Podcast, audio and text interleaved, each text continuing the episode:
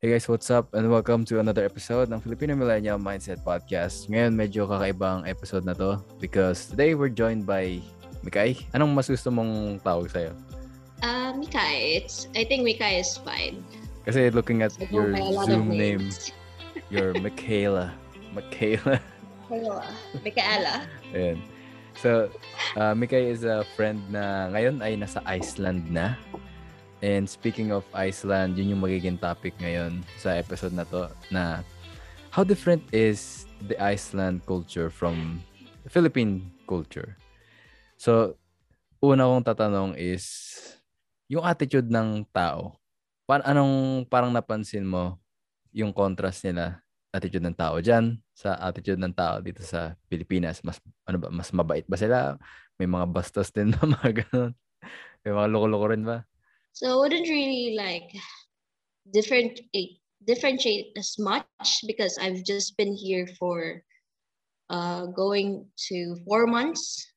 So compared to my time in the Philippines, where I spent the majority of my time, which was like 22 years, dito sa four months. Pero sa first few months ko na ano dito, na nakastay, mostly mga tao dito, they're very chill. And some of them don't really care what you do. Like they're very chill and kind. Yun yung napansin ko. But in contrast din naman, yung mga Pilipino, mabait din naman eh. Pero alam mo kasi yung ula, ugali ng mga Pinoy that No. you know that they will talk behind your back sometimes. Meron namang hindi. Ah, Generally. Pero like, yun. Napaka-chill lang nila. They don't really, uh, yeah, some ways, they don't really care what you're gonna do. And one thing na naano ko is, like in the Philippines, because babae ako eh, and I'm also the oldest daughter and apo. So, my curfew ako. So, around that time, my curfew was 8 or 7 na dapat nasa bahay na ako. But here, staying here in Iceland, even if I go out at 10, yeah, sure, you can Mm. go. Like, they won't really question it. Or kung magtatanong man sila, or like, where are you going? And they tell you, and you tell them like where you are going, like, I'm just gonna go for a walk or somewhere. And okay, sure. Then they'll just like, well, leave you be. Something like that. Kasi sa Pinas, kapag aalis ka, ang daming tanong, di ba? hmm. saan ka pupunta ano oras Di na? Mm-mm. Ganon. ganyan ba ang uwi ng babae mga ganun? Di ba? Ganon. Yun din napansin ko, napaka-chill na mga tao dito. Or ganon lang talaga sa host family ko. Tsaka, iba rin naman dito, may mga, ako pagdating sa mga crimes, tingin ko dyan, ano yung crime rate? What's the crime rate sa Oh yeah, Iceland? that's also something very interesting. Kasi ang crime rate dito sa Iceland, sa Iceland is actually very safe. So napaka na, napaka ano funny because there was this one time because I was gonna go out. My host family is gonna go out. So walang matitira dito sa bahay. Pero ako yung last na aalis. Sinabihan ko sila. Should I lock the door? And my host mom was like, no, it's fine. You can just leave it unlocked. So walang, hindi, hindi nakalock tong bahay at walang tao. That is how safe Iceland is. Hanep. Literally. Kasi, di ba sa Pinas, you need to like double check or double lock your house before going out. Especially at Yeah. night. But people like, they just don't. Even at night? While sleeping? No, gabi, nilalak nila. Pero kapag daytime, hindi nila, ano, like, they just go out. They just leave it unlocked sometimes. Pero wala pang record of anyone breaking in like in the for the longest time. Wala pa naman. Siguro sa Reykjavik, yung sa capital, may ano, may cases kasi capital yun eh. So a lot of Mm. tourists, hindi lang mga Icelandic Islander people. But here, most of the people here where I live is mostly Icelandic people. So you could say that it's very safe. Most of Okay. the people here also have cars. I think in every house household, at least one or mi- minimum of two yung mga kotse nila dito. May mga nakita ka bang may mga homeless ba dyan? Or Actually, wala akong masyado nakikita eh. Siguro sa Reykjavik, sa capital, may mga homeless. Pero hindi mga bata, yung mga matatanda. Na I Mm. think they're into drugs or marijuana mostly. Kasi Ah, marijuana is also still illegal here. Hindi ko pa masyado mag-grasp yun, ano. But like most of the homeless people that I see here are drug addicts. Mm, oo. But that's just it. Pero kukunti lang. Hindi katulad sa Pinas na when you walk around the street, you can see someone sleeping on the sidewalk. Hindi Mm. dito. Also adding to the fact na malamig dito. So you can't sleep on the streets. you can't. Mamamatay ka. Well, kung sanay ka na masyado. Mm, not exactly. Malamig talaga siya. Yung lamig niya is masakit, especially if wala kang hat or something to muff your ears. Mm, Masakit talaga siya. So when you go out here in Iceland, especially first timer ka, you need to be covered from your ears, gloves, or scarf, or a coat, or something like that. As long as yung upper body mo is warm, you're good. So, maranasan na yung ganung klaseng lamig. Pero may iba naman. Um, what's your experience na with... May mga naging friends ka na for sure na Icelander. Nalimutan ko yung tawag sa kanila. Icelandic. Icelander. people um most of the people here kasi naghahanap din ako ng kababayan eh. Kasi iba din, di ba? Mm. When you are talking or hanging out with fellow Filipino.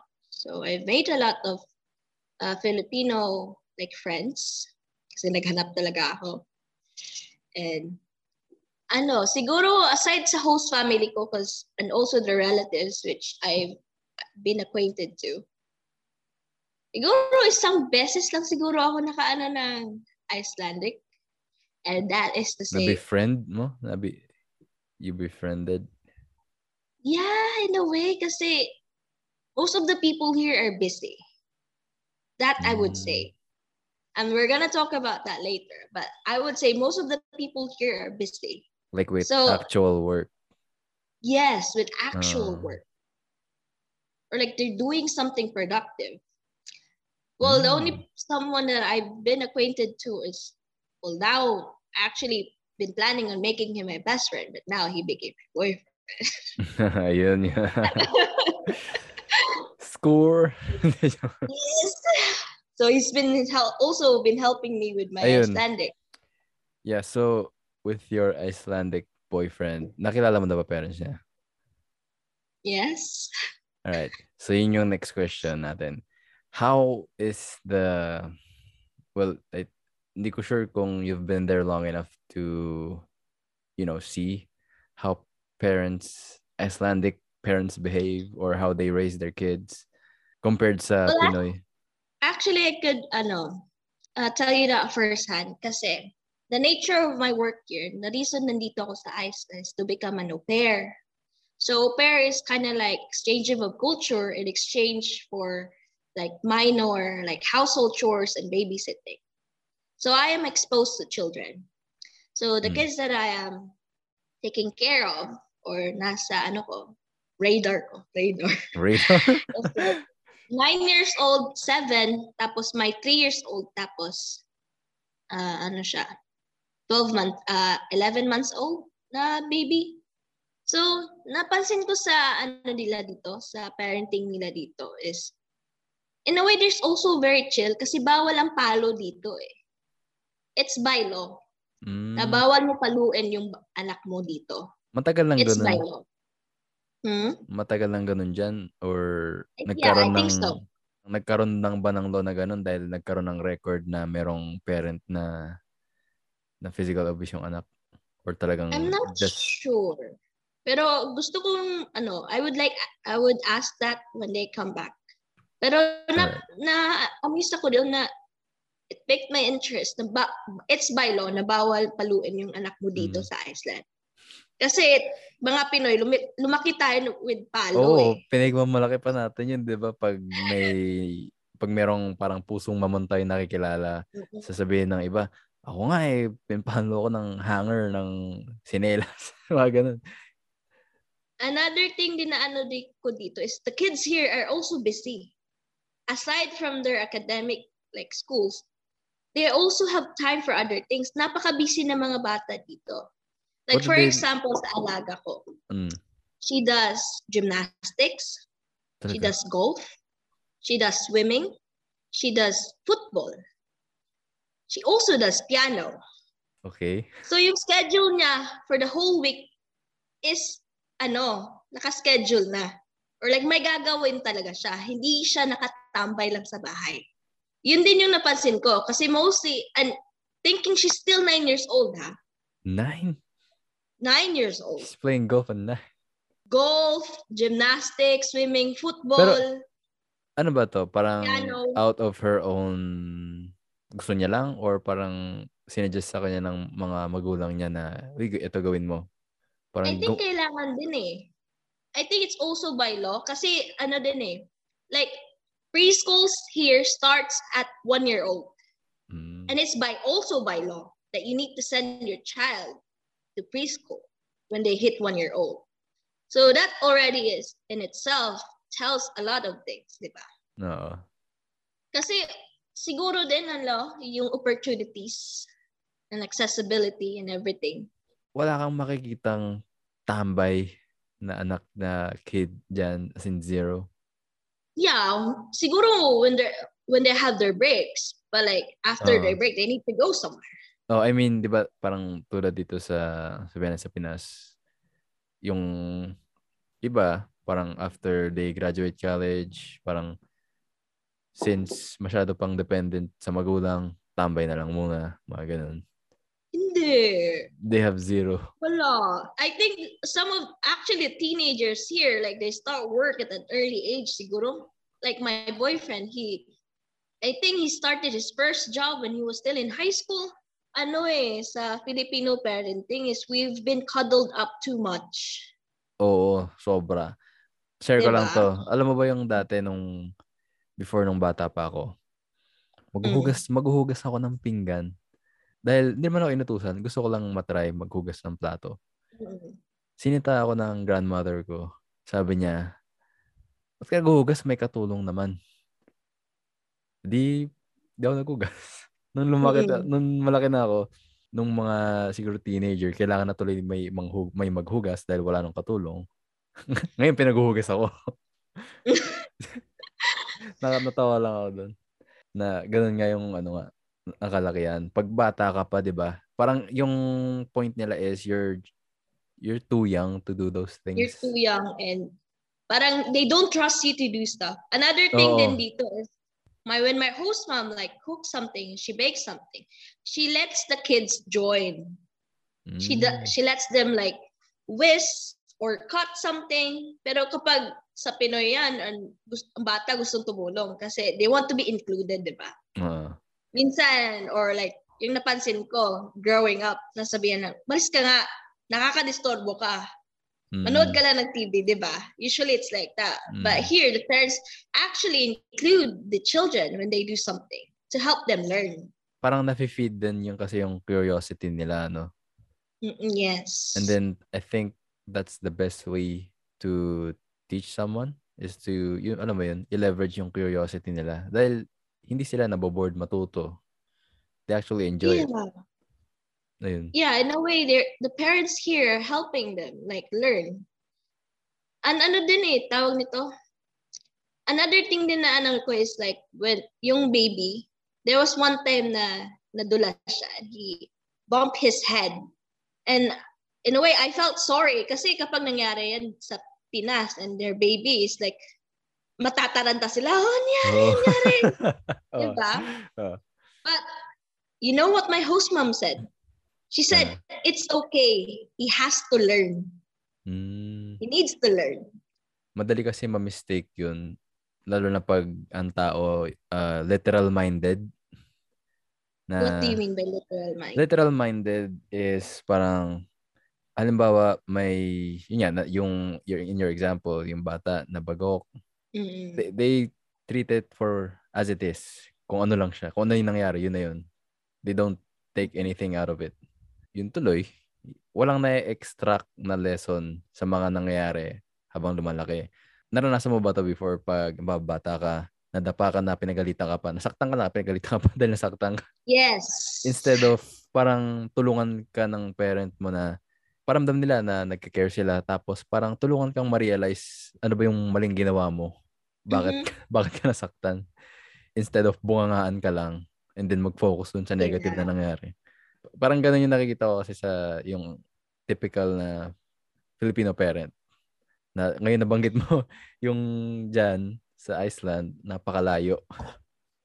It's very far. And also one thing na kasi may something nangyari. The kids here, kids that I'm uh, taking care of, they're actually very independent. Ha? Like Yung at nine-year-old she cook. She, even the seven year old, they cook their own meals in Wow. for lunchtime. They just cook pasta or just make smoothies here. Kasi hindi masyado big meal yung lunch at breakfast eh. Yung nagsasama lahat sila is dinner. And even with dinner, the kids still help their parents prepare the meal. Kasi in a way, yun yung bonding nila eh. Mm. And it's in a way also helping them like learn yung basic na no, survival skills, di ba? Mm. Kasi for me, kasi growing up, and I was cuddled too much kasi babae. I was the eldest. At ako yung unang apo and everything, unang anak. So I was cuddled up growing up. And whenever I wanted to do something, like, I think most of them, like, never really allowed me to do it. Now that I'm in this age, parang it all came crashing down because I never really learned it step by step when it comes to, ano, like getting, like, simple, like, adulting stuff. Kasi hindi ko siya na-learn growing up eh, or like step by step. It just like came to me by a landslide. So ngayon, wala akong alam. Like, ano magagawin ko? And, and, the- and, Kasi hindi tinuro yan eh. and the funny Diba? thing is, yung Filipino parent mo, they criticize you for not knowing stuff. Yes. And they're thinking that you should already learn this. Malaki ka na. Oo, pero But like, we never Tinuruan mo ba ako? Learn this. Diba? Mm. Diba? we're not blaming pero yun yung reality, 'di ba? Parang Yes. masyadong kinakadal up ng Filipino parent yung anak. Tapos pag lumaki tuloy na mangmang or walang alam sa bahay, sila pa yung nagagalit. When in reality, But don't get me wrong ah. oh, I still love my parents very much. ah, ah, yeah. Yun lang yung Syempre na-observe naman. ko. Which is true kasi tingin ko kasi well in hindsight they were just doing what or rather they were just raising you with what they know, 'di ba? And uh, ma- importanteng ma-realize yun eh. We're not just hating on Filipino parents na naglack sa ganong klaseng parenting. Importante ding ma-realize na they just did what they know. Baka ganun lang din sila na brought up. Tapos, lately lang naman nagiging topic yung mga ganito ngayong age natin, di ba? Ngayong Yes. 2020s or mga the past few years. Pero nung mga panahon nila, talagang there's no conversations like this para makatulong. Parang, parang like, iron love, parang ganun ba yan? Oo, parang ganun. Kaya medyo uso sa ano eh sa Pinoy culture na yung yung magulang na pag naghihirap tuloy yung anak niyang teenager or early adult life ng anak niya naghihirap parang medyo hirap siya yung iba sasabihin pa yan naranasan ko rin yan kaya kakayanin mo yan." Alam mo yun Mhm.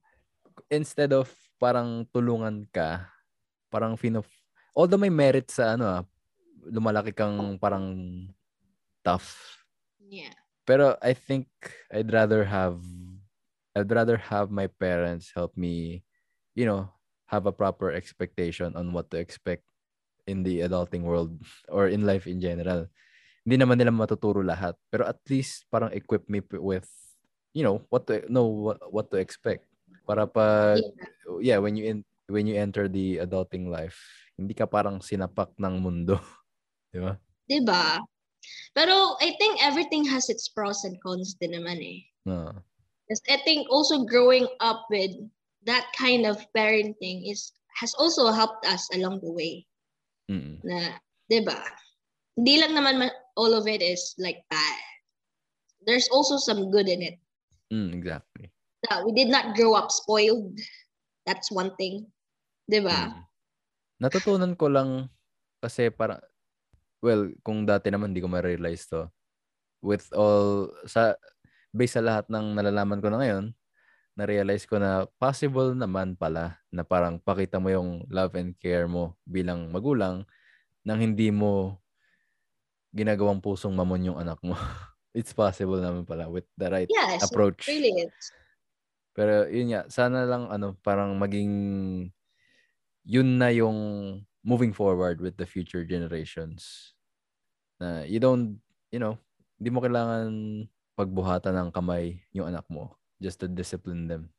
Pero I think that's already changing din naman eh. Kasi uh, I think what I saw about that is yung cousin ko. May anak kasi sila. So, hindi masyado palo. So, mostly pinag, ano, uh, kinakausap lang what you did wrong and everything. So, I think uh, millennials in the Philippines that have children already or yung mga Gen Z na may mga anak na, I think they're slowly changing yung parenting style. Hopefully. Uh, na sa nap- napansin ko or like the people that I know na kaedad natin na may anak na. minsan na ano pa nga na kung sino pa yung Gen Z na naunahan pang magkaanak yung millennial.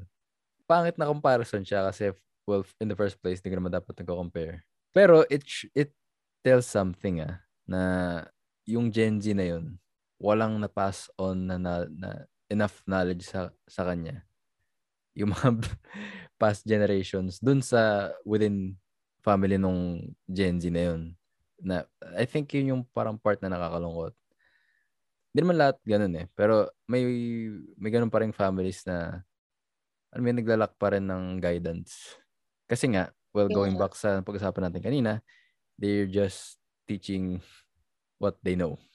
Kaya ano eh, kaya isa sa, yun yung isa sa mga gusto ko mangyari kung bakit na ex- nag-exist tong podcast na to. Parang ma-broaden yung mindset ng tao. Kasi napaka-important ng mindset eh, kung paano ko mag-isip. Yun yung ipapass on mo sa anak mo, sa anak niya, sa magiging anak ng anak ng anak niya. Kasi ano eh, parang I, I learned to accept although hindi pa ako parent. Parang parent is the highest form of leader. Kasi may tumitingala sa yung ano eh, parang, di ba, yung offspring mo. na yun yung magiging, yun yung magdadala ng parang generation. Kaya na, napaka-importante na ma- maayos yung mindset kung tingin mo your mindset is not okay. Speaking of mindset, going back sa Icelanders, Icelandics, ano yung parang nanonotice mo sa mindset nila? Paano sila mag-isip? How do they handle problems? Mga ganun. How do they react to things? Mm. It's like I told you before, people here are busy. Uh, usually in each household, both parents are working. So that's why at like at the very early age, uh, one year old, they send their kids to preschool or do something else. Yung mga ano, extracurricular activities and everything. Because both parents are, yeah, working.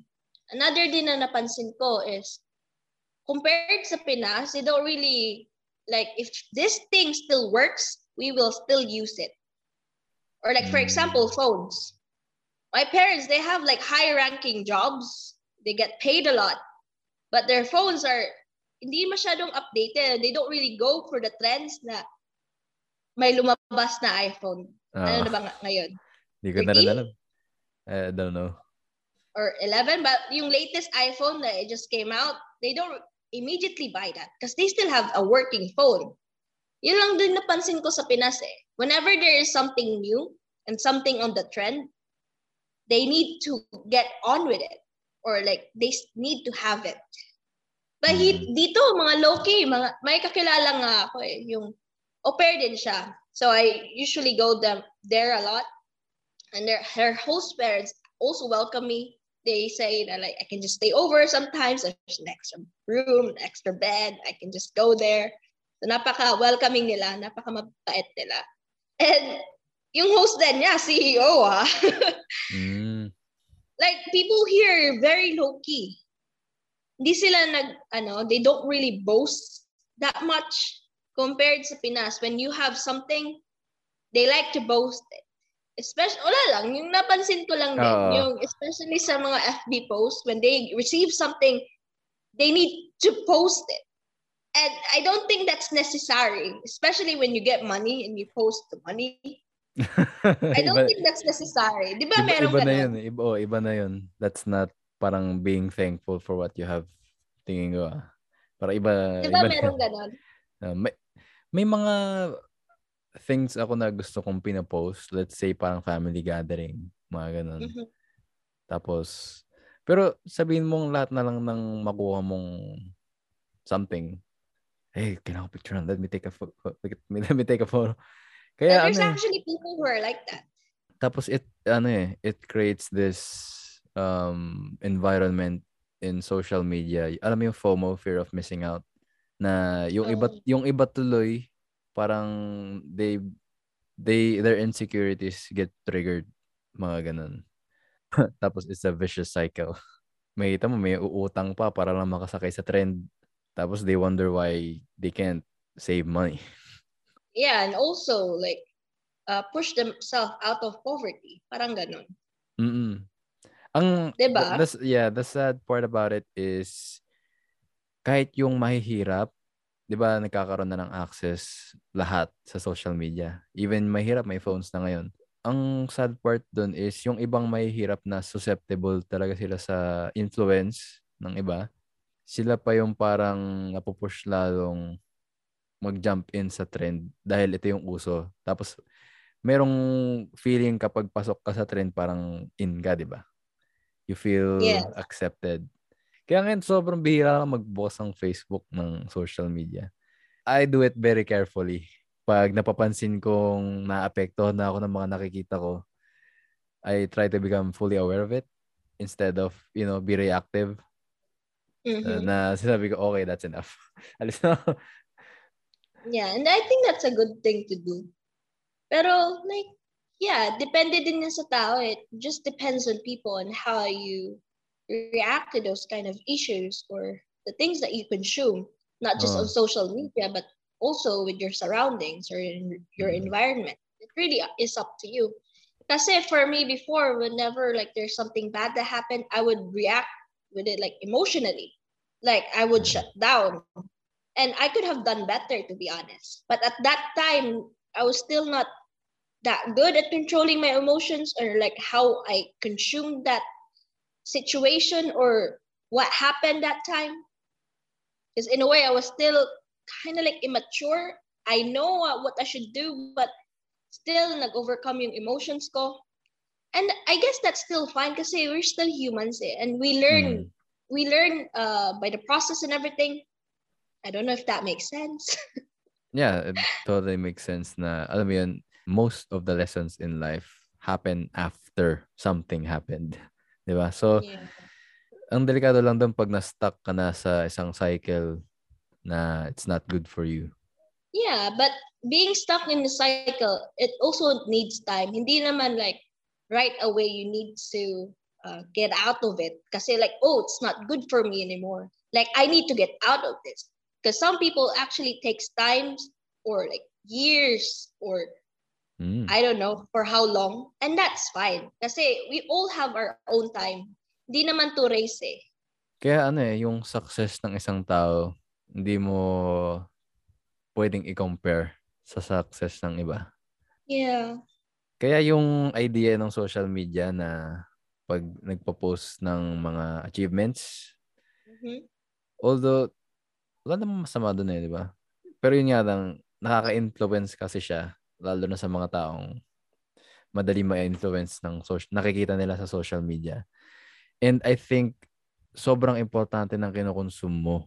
You can wake up in the morning and kung ang habit mo is to look at your phone right away and mag-browse sa social media. Kung ang first thing makita mo pagkagising mo is something negative, tapos ikaw yung tipo na reactive, that's gonna Mhm. dictate your whole day. Yes. Alam mo yun? Kaya importanteng magkaroon ng structure yung buhay. Hindi mo naman kailangan maging parang robot na routine lahat. Pero there's, it's really important to have some sort of structure. Tsaka tingin ko nakakabawas ng confidence yung tingin mo parang wala kang kahit anong sense of control in any aspect of your life. Yeah, in a way, but I actually I struggle with things about with your routine and everything. Kasi like back in the Philippines, I was all in a way I was already working and there's this routine. And it feels like ganito na naman. Like Mm. I know I'm moving forward, but it's just that I'm stuck in this routine. And I knew I wanted more. So actually going here to Iceland has been like it took me like a long time to get here.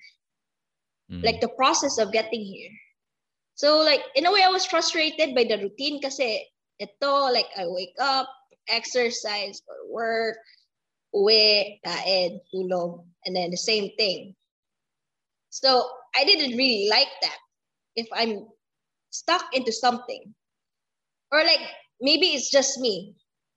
And dito pagdating ko sa Iceland is somehow it kind of like become like that a little bit. Just wake up, uh, help with my host family, and like have dinner with them and just sleep.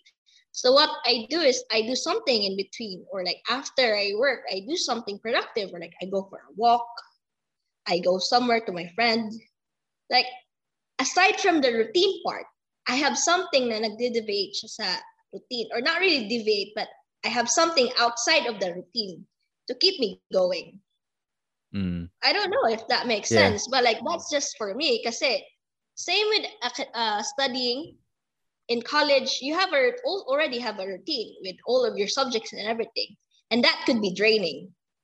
So you need to have something like an outlet to de-stress or to move your mind into something.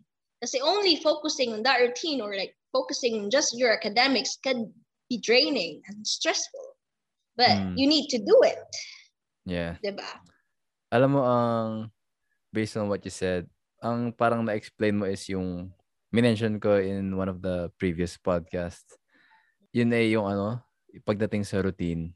I think whether you like it or not, you're gonna have a routine in life. So why Yeah. not have a routine that's good for you? And then you switch it up every now and then para hindi siya maging mundane. Alam mo yun, Yes. compared sa isang tao na sobrang random ng daily life niya, everyday is chaos, mga parang ganun. I think, ano, ah, para sa akin talaga ito, much better na meron kang routine kasi tingin ko magkakaroon ka naman talaga ng routine whether you like it or not, whether that's a good routine or a bad routine. Sa totoo lang, yung routines yung ano eh, magkakaroon ng yung magpa-progress sa'yo in whatever you want to achieve, kung ano yung gusto mo. Simple example, losing weight. What it takes to lose weight is the the tedious things, the little mundane things na mag-exercise ka. May ibang tao na enjoy siya. May ibang tao na dinedread siya. I think that's when you try to make it entertaining for yourself. Pero you still have a routine. It's just Yeah, in a way. You're actually right with all the things that you said that people will normally have a routine in their life. mm, Pero yeah, even with people who travel a lot, they all also have a routine or like being exposed to like each environment because I think that helps them adapt to their mm. surroundings. With, they don't feel lost. that makes sense. Uh, diba? So kind of like your routine is your map. You can stray from your path every now and then to make things interesting or entertaining. But you still have this path to go back to na yes, true, true, serves as your guide. true, true, true, true. Mind blown. Mind blown. Mind blown. Boosh. okay. Okay. So nanonood ako kanina ng ano ng Hmm. Icelandic culture video sa YouTube. Parang na natawa ako dahil ano siya, yung babaeng to, Islander siya. Tapos iniisa-isa niya, di ba nanonood ka Marvel? And then sa Marvel Which universe, Marvel? basta the Marvel universe universe in general. Okay. Yung pronunciation ng Yeah. Norse mythology, si Odin, yung mga, yung mga narinig mo sa sa Thor. Yeah, it's different. Yeah, it's different. and their language here because I'm actually planning kasi it frustrates me like them speaking and me not understanding anything what they're saying Like so in a way that frustrates me in a way so I like to like learn it little by little but their language is very hard to learn because each thing has a gender.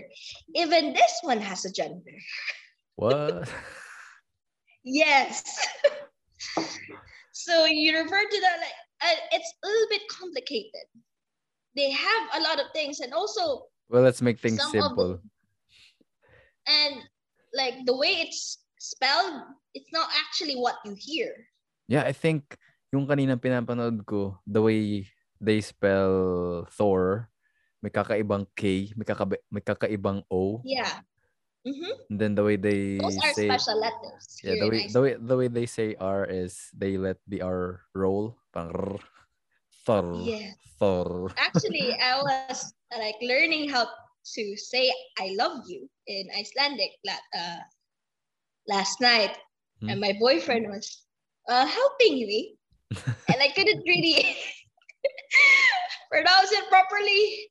Or egg, elska, thor, a thick. I cannot pronounce it properly. Teka, I really can't. Google Translate. Egg, elska, thick. Egg Elska thick.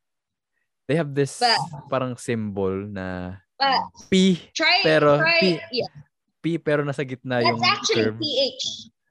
TH yun. Thig. Thig. Egg But try try listening it if that's actually how you like Egg Elska thick. Egg Elska thick.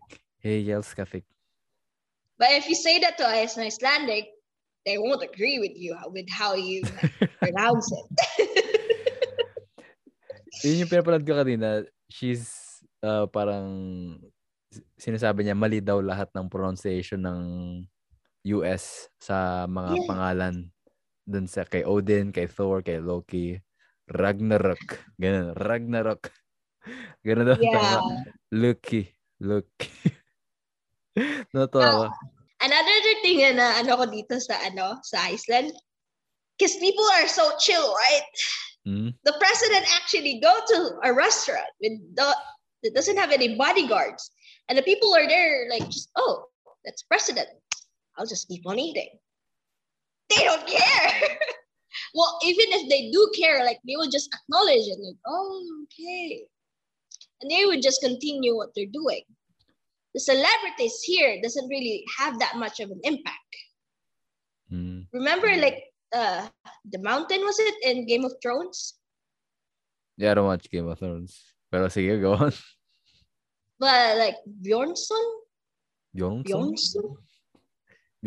But baby like powder. the mountain was it on Game of Thrones? The big guy, he's Icelandic. You could actually just see him just on the streets, and people wouldn't really like go over to him and like, hey, let's take a picture. No. Even like the prime minister, like there was this one time, there was like this. Uh, my host mom's dad, he's a conductor of the men's choir here, and they were having a show. Next to him was the prime minister people didn't really make a fuss about it. And that's the prime minister. it's a high ranking like position. So celebrities here doesn't really have that much of an impact compared in the Philippines, diba? So they don't have this parang pedestal mentality that, alam mo yun, pag may position ka, Pinoys think highly of you, parang ganun. Maybe there's also like that, but not as much here in Iceland because uh, you also have to consider Iceland is a small country. Yeah. and their population for the past how many years is they haven't hit a million yet. There's still like 350,000 population. Ganun lang po sila. Hindi pa po sila nakahit ng half a million. Malayo pa po sila doon. And that's including all of the people that died. Do you think uh, their culture plays a huge part? Kasi, di ba, dito sa, Pilip- Pilipinas, sometimes, and although hindi sometimes palagi, yung mga mahirap sila yung maraming family, maraming anak. Yeah. Actually here, having five kids is very big now already. Mm. Usually, uh, kids here, like three or two, ganun lang. Or like maybe one. Yun So lang yun eh. Having yeah. five kids is already very big. So would you say they're pretty educated when it comes to, you know, starting a family, mga ganun. In a way, and also they are prepared already. Mm. Kind of like, ma, ma, yung opportunities is naka-laid out na eh. Compared sa Pinas that you need to chase for it or like try to find for it. But yung para yung na-observe ko lang ha, yung opportunities na nabigay sa Pinas and or like Filipinos or here in Europe, it's different. Like for us, for example, like planning a trip abroad is it takes us years to plan it or months. For here, like maybe they also like take years or months to plan it, but like if they plan it, it actually comes true. Hindi lang siya napupunta sa drawing. Mm. Yung mga ganon. Or sanay ka na ba sa drawing? Hindi naman. Meron akong drawing na magkakaroon pa ng kulay. Yeah. Meron akong petition, di ba? May I have this like petition to go to US. Magkakaroon din ng kulay. But yeah, like, passport-wise pa lang, madali lang silang makapunta in another country. But for us Filipinos, or like the Filipino passports, limited lang yung countries that we can go to without a visa. Mm. For me, I can go to European countries now without the visa, or like Netherlands or Denmark, because I've become a EU citizen by my visa na nagstay ako dito. But going to UK, I think it's different in London. So I know someone there and would love to visit them. Pero mahirap, I still need to get a visa. And also going to the US. Actually, my host family is in US right now.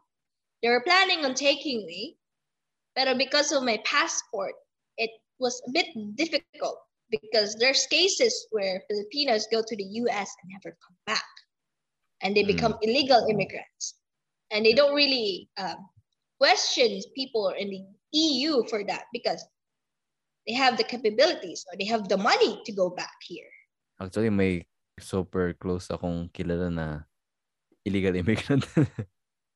Pero, mm, pero to close things out, may last question ako na about you and Iceland. So, would you say, um, or rather, how has ano, Iceland affected who you are so far? Simula dumating ka dyan.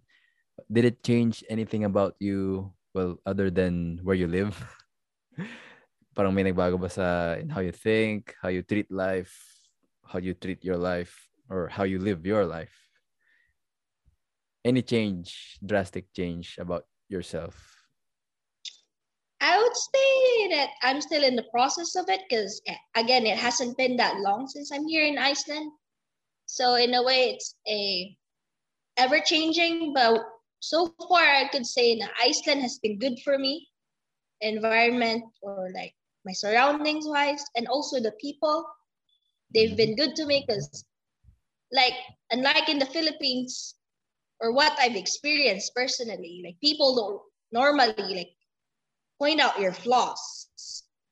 Yeah. Here, since people are chill, maybe they do care, but not as much, and they don't point it out because that's rude.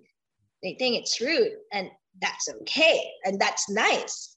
But people here, uh, from what I've experienced, people that I know of, they, they just point out their flaws without actually thinking what they're saying, or they could actually hurt someone by just saying that. And yeah, with, with regards to my mel- mental health, the new environment has been good for me. How was it in the Philippines before? Tapos how it's changed since you moved to Iceland? Kasi when I was in the Philippines, I was scared of the unknown or like, am I just gonna be here or am I not moving forward? Sa stuck na ba ako dito or like, ganito lang talaga ba ang aabutin ko? This routine work na I know that I'm not into it, di ko siya gusto, pero kailangan ko to survive. And yung passion ko talaga is to travel. I really like to travel, to experience new things. That's also one of the reasons why I wanted to become an au pair, to uh, experience new culture, to meet new people, to see the world. And the first step to that is being here in Iceland, but not to be rude or anything. I don't think I'm not actually planning on going back to the Philippines yet. because I, in a way, I'm still young. I'm still 23 years old, and I'm planning on exploring Europe for quite some times, maybe for a few years before going back to the Philippines, or if I ever will go back. Because I've been stuck in the Philippines for my whole uh, duration of my life, and I think I've had enough of it already. Because it hasn't really improved me as much as it has improved me here.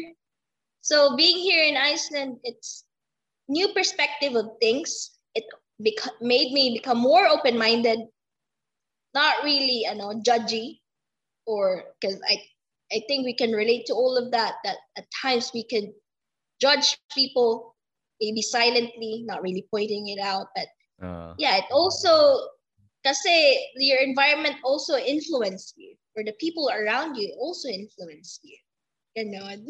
I think kung if you have a group of friends na they have a really bad habit of, you know, gossiping about well anybody tapos na-adapt mo yun na sumasawsaw ka na tuloy sa usapan nila tapos nagiging chismoso ka na rin at chismosa. I think that's bad. yes. And in a way, you can't really help it eh. Kasi yun yung nasa, ano mo, ano sa Tagalog yan? It's what you're surrounded of. Kaya napaka-importante ng alam mo, who you surround yourself with. Kasi you, have that choice eh. That's under your control. Not maybe sa under some circumstance, let's say like your parent. Pero for most of the people that you hang out with, you have that, you know, you have that control who you choose to be with. Yes, that's so true.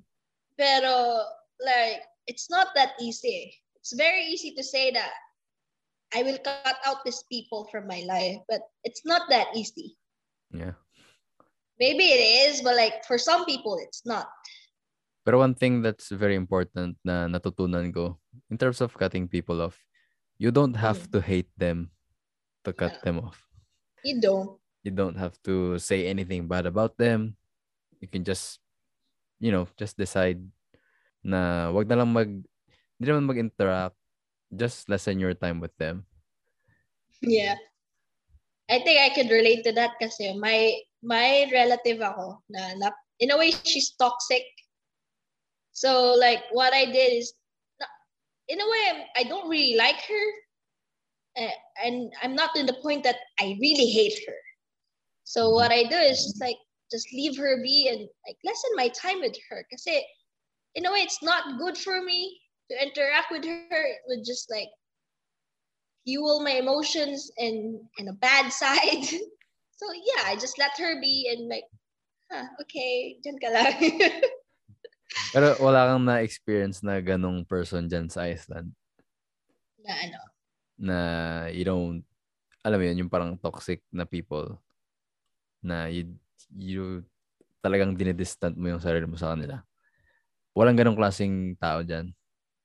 So, So far, far. wala pa eh. Kasi I've also met other families and other people because in a way I also do. Yeah. Wala eh. They've always been good to me. Or like they do like they act kind to me. Mm. you know, not really act, but they are kind. And there was this one time, kasi I was cleaning this person's house and I was cleaning their windows.